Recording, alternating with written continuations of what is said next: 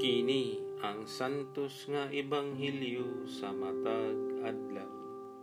Disyembre 5, ikaduha nga Domingo sa Adbento, tuig 2021. Pagbasa gikan sa ebanghelyo ni San Lucas.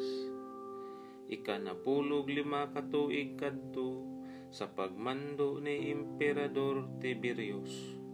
Si Poncio Pilato maoy gobernador sa Judea, si Herodes maoy nagmando sa Galilea, ug si Pilipi nga iyang igsuon maoy pangulo sa kayutaan sa Iturea ug sa Traconite, samtang si Lisanias maoy namunuan sa Abilina.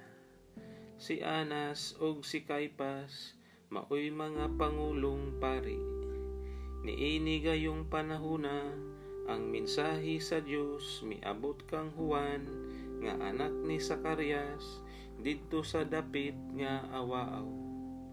Busa gilukop pagtaak ni Juan ang tibuok kayutaan nga kasikbit sa suba sa Hordan ug nagwali siya.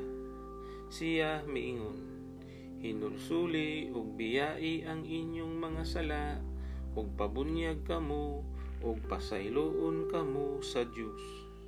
Sumala ni propeta Isaiah sa iyang basahon. May nagsinggit didto sa kamingawan. Andaman ninyo ang dalan alang sa Ginoo. Himu ang tulid ang iyang agianan.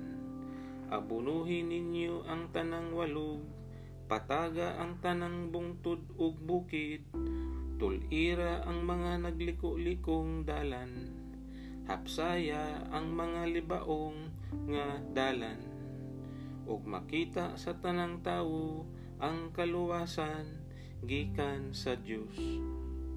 Ang Ebanghelyo sa Ginoo.